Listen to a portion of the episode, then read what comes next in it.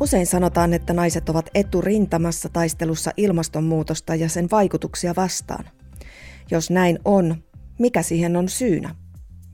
Jotkut sanovat, että se johtuu siitä, että naiset kärsivät miehiä enemmän luonnonympäristömme heikkenemisestä. Toiset taas uskovat, että naiset yksinkertaisesti ovat enemmän yhteydessä luontoäidin kanssa. Tässä podcastimme jaksossa eurooppalaisen verkostomme toimittajat keskustelevat eri Euroopan maiden naisten kanssa nähdäkseen, pitääkö tämä sukupuolen ja ilmaston välinen suhde todella paikkansa. On yleisesti tiedossa, että yhteiskunnan haavoittuvimmat ryhmät joutuvat ensimmäisinä kärsimään ilmastonmuutoksen seurauksista. Aleksandra Stankova Bulgarian naisten rahastosta perustelee, miksi naiset ovat yksi tällainen ryhmä. Kuten YK huomauttaa, tietyt sosiaaliset ryhmät, kuten köyhät, nuoret, vanhukset ja naiset, ovat usein alttiimpia ilmastonmuutoksen seurauksille. Ja miksi näin, erityisesti naisten kohdalla? Koska heillä on usein heikompi sosioekonominen asema ja alhaisemmat keskitulot, myös Bulgaariassa. Erityisesti tämä koskee yksinhuoltajaperheiden naisia, joista lähes puolet elää köyhyysrajan alapuolella. Yksinhuoltaja naisen on paljon vaikeampaa toipua taloudellisesti esimerkiksi luonnonkatastrofin seurauksista ja hänellä on paljon enemmän menetettävää. Naiset ovat edelleen enemmistönä omaishoitajien joukossa, olivatpa he palkallisia tai palkattomia. Tämä tarkoittaa, että heillä on keskeinen rooli hoitajina, äiteinä ja huolenpitäjinä, kun pyritään hallitsemaan saasteiden ja ilmastonmuutoksen vaikutuksia. Tämä hoitotehtävien epätasainen jakautuminen selittää, miksi ilmastonmuutos vaikuttaa naisiin enemmän kuin miehiin, sanoo Chasa Franco sukupuoleen liittyviin kysymyksiin keskittyvästä riippumattomasta slovenialaisesta spol.si mediasta. Äärimmäisten sääilmiöiden, kuten kuivuuden ja tulvien aikana, naiset tekevät enemmän työtä varmistaakseen perheensä selviytymisen. Samalla palkattomaan huolenpitoon ja kotitöihin kuluva aika kasvaa. Ja siitä johtuen monet tytöt jäävät pois koulutunneilta ja naisilla on vähemmän aikaa kouluttautumiseen, mikä tarkoittaa myös, että heillä on vähemmän mahdollisuuksia saada korkeampia tuloja. Kyseessä on siis eräänlainen noidan kehä. Lisäksi ilmastonmuutos asettaa ihmiset vaaraan menettää kotinsa, ja kotoa lähtevät naiset altistuvat väkivallalle useammin kuin miehet. Myös Plan International Suomessa vaikuttamisen asiantuntijana työskentelevä Niina Rattilainen painottaa, että sukupuoli liittyy keskeisesti niin ilmastonmuutokseen kuin luontokatoonkin kaikissa oikeastaan kriiseissä, mitä maailmanlaajuisesti on, niin siellä on aina sukupuolittuneita vaikutuksia ja kriiseihin on myös sukupuolittuneita ratkaisuja. Erityisesti ilmastokriisi ja luontokatokin äh, kohtelee eri tavalla naisia ja miehiä maailmalla, jos, jos puhutaan naisista ja miehistä, koska valmiiksi naiset ja tytöt on erittäin haurassa asemassa monesti heidän sukupuolen, iän ja usein yhteiskunnallisen aseman esimerkiksi köyhyyden vuoksi. Erityisesti sitten köyhemmissä maissa, hauraammilla alueilla naisilla on, saattaa olla paljon heikompi yhteiskunnallinen asema kuin miehillä, heikompi koulutustaso, heikompi mahdollisuus omaan toimeentuloon. Ja silloin tietysti, jos tapahtuu vaikka joku luonnonkatastrofi, äkillinen tulva tai pitkään kehittynyt kuivuus, oikeastaan mikä tahansa häiriöympäristössä, niin yleensä naiset ja tytöt kärsii siitä kaikkein eniten. Että tämä on se niin kuin ilmastokriisin kaikkein vakavin sukupuolittunut vaikutus, missä naiset ja tytöt on keskiössä. Oikeastaan kaikkialla maailmassa ilmastokriisiin liittyy tosi sukupuolittuneita vaikutuksia. Myös Suomessa on erilaisia näkökulmia tähän asiaan ja, ja esimerkiksi erilaiset ilmastoratkaisut sitten taas saattaa kohdella eri tavalla eri sukupuolia. Eli kyllä oikeastaan niin kuin maasta riippumatta, riippumatta tämä elementti on olemassa, mutta se on sitten tietysti tosi erilainen erilaisissa paikoissa.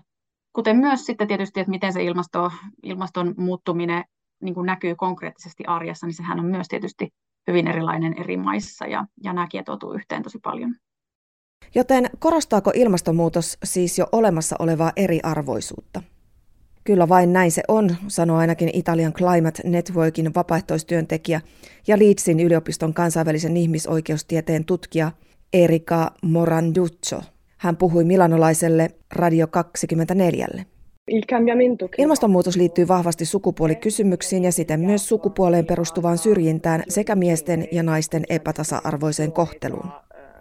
Ilmastonmuutoksen sanotaan olevan itsessään syrjivä, eli se vaikuttaa olemassa oleviin tilanteisiin, kuten sukupuoleen perustuvaan syrjintään, ja pahentaa ongelmaa.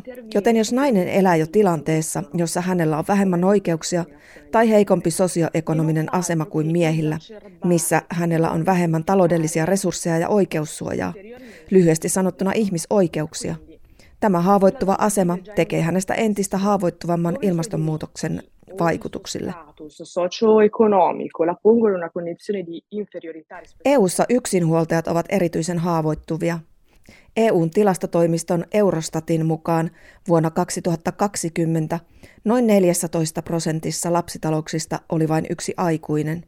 Näistä yli kolme neljäsosaa oli naisia. Celine Nivenhus on Belgian sosiaalipalvelujen liiton pääsihteeri. Hän edustaa kymmeniä sosiaalialan järjestöjä, jotka työskentelevät sellaisilla aloilla kuten perhe- ja vanhustenhoito, köyhyys, ruokahuolto, energia- ja terveydenhuolto. Viime aikoina näiden alojen toimijat ovat osallistuneet suuriin ilmastomielenosoituksiin vaatien, että ilmasto-oikeudenmukaisuuteen on puututtava kiireesti ja että ilmastokysymyksiä ja sosiaalisia oikeuksia ei voida erottaa toisistaan. Tässä ääniklipissä Selin selittää kollegallemme Mirjamille RTPF-radiokanavalta, että jotkin yksinkertaiset ilmastotoimet, kuten ruokailutottumusten muuttaminen, osoittautuvat paljon suuremmiksi haasteiksi yksinhuoltajalle, erityisesti yksinhuoltaja äideille. Kyse on sekä rahasta että ajasta, Seline sanoo. On sait que bien s'alimenter, ça prend du temps. Jos asetan itseni asemaan, jossa yksinhuoltaja äiti voi olla vaikkapa kahden tai kolmen lapsen ja vaativan työn kanssa, en todellakaan soimaisi itseäni, jos menisin ostamaan halpaa lasagnia supermarketista, päästäkseni eroon ahdistuksesta ja lopettaakseni sen miettimisen, kuinka löytäisin aikaa valmistaakseni ruokaa väsyneille lapsilleni ja niin edelleen. Ja niinpä, jos emme ota mukaan sosiaalista lähestymistapaa, kun mietimme ekologisia ratkaisuja, luomme lisää jakolinjoja yhteiskuntaamme. Meillä syntyy sosioekonomisen kuilun lisäksi ekologinen kahtiajako niihin, jotka voivat, ja niihin, jotka eivät voi. Mutta kaikki eivät ole huonoja uutisia. Naisjärjestöillä näyttää todella olevan vaikutusta ruohonjuuritasolla – kertoo portugalilaisen Naiset ilmaston puolesta liikkeen perustaja Susanna Viseu Radio Renasenkalle.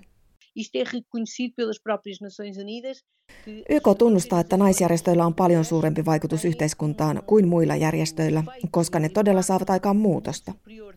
Ne ovat sitoutuneempia kouluttamaan lapsia ja taistelemaan perheiden köyhyyttä vastaan ja siksi niillä on lopulta enemmän muutosvoimaa yhteiskuntaan kuin millään muulla. Tämä on yksi syy siihen, miksi ilmastolainsäädännön korkeimmalla tasolla pitäisi ilman muuta olla enemmän naisia. Mutta vanhat tavat kuolevat hitaasti. Vaikka edistystä onkin tapahtunut, sukupuolten tasa-arvo on edelleen tavoite, jonka saavuttamiseksi taistelemme edelleen, ja naiset jäävät päätöksenteossa taka-alalle, jopa täällä Euroopassa. Plan International Suomen Niina Ratilaisen mukaan nykyisin löytyy jo aika paljon tutkimustietoakin siitä, miten ilmastokriisiä pystyttäisiin tehokkaammin torjumaan, jos naiset olisivat mukana globaalisti enemmän päätöksenteossa ja tekemässä ilmastokriisin torjumiseen liittyviä ratkaisuja. Naisilla ja tytöillähän on globaalisti matalampi koulutustaso kuin miehillä. Naisten on monessa paikassa vaikeampi päästä koulutukseen tai päättää omasta elämästään, kehostaan. Tai esimerkiksi tehdä päätöksiä liittyen maanviljelyksen käytäntöihin tai, tai muun tällaisen niin kuin arjen toimintaan ihan. Ja siitä on vahvaa näyttöä, että mitä enemmän naiset on mukana, niin sitä kestävämpiä, kestävämpää kehitys on. Joten ylipäätään mm, ehkä sanoisin tähän sun kysymykseen siitä, että mitä niin kuin naiset erityisesti voi tehdä, niin, niin kuin toisten naisten aseman, elämän ja kehityksen tukeminen on se, mitä me voidaan kaikki tehdä koska me tiedetään, että jos tasa-arvo olisi korkeammalla tasolla maailmassa, niin ilmastokriisin torjuminen etenisi nopeammin. Hän on sitä mieltä, että kaikki päätökset ovat sitä kestävämpiä ja monipuolisemmin asioita huomioon ottavia, mitä enemmän mukana on ylipäätään erilaisia ihmisiä tekemässä päätöksiä. Mutta edelleen on paljon epäsuhtaa siinä, miten naiset ovat edustettuina päätöksenteossa. Egyptin ilmastokokous viime syksyltä on tästä yksi esimerkki.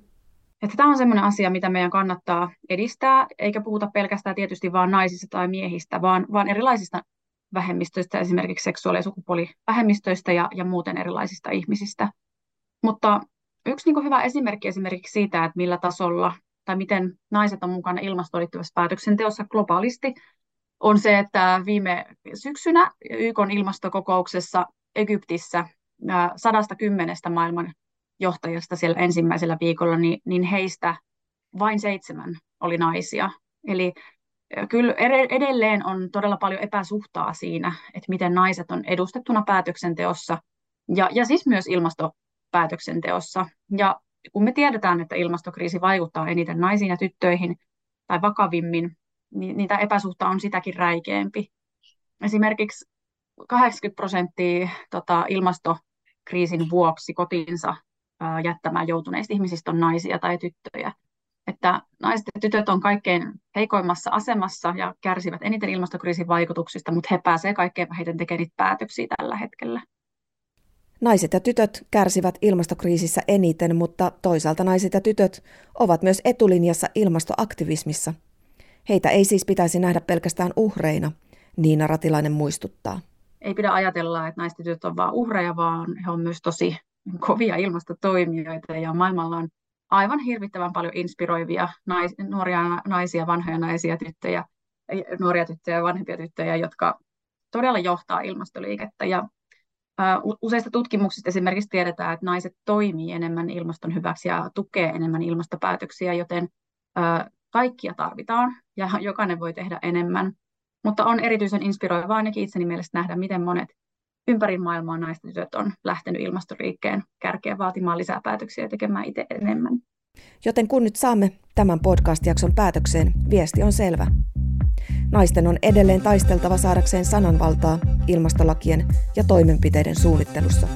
Mutta näyttää siltä, että tämä taistelu on sellainen, johon he ovat valmiita ryhtymään, ainakin jos katsotaan ilmastoaktivismin demografisia tietoja. Ja myös päinvastoin. Ilmastoaktivismi tarjoaa naisille ponnahduslaudan poliittiseen toimintaan.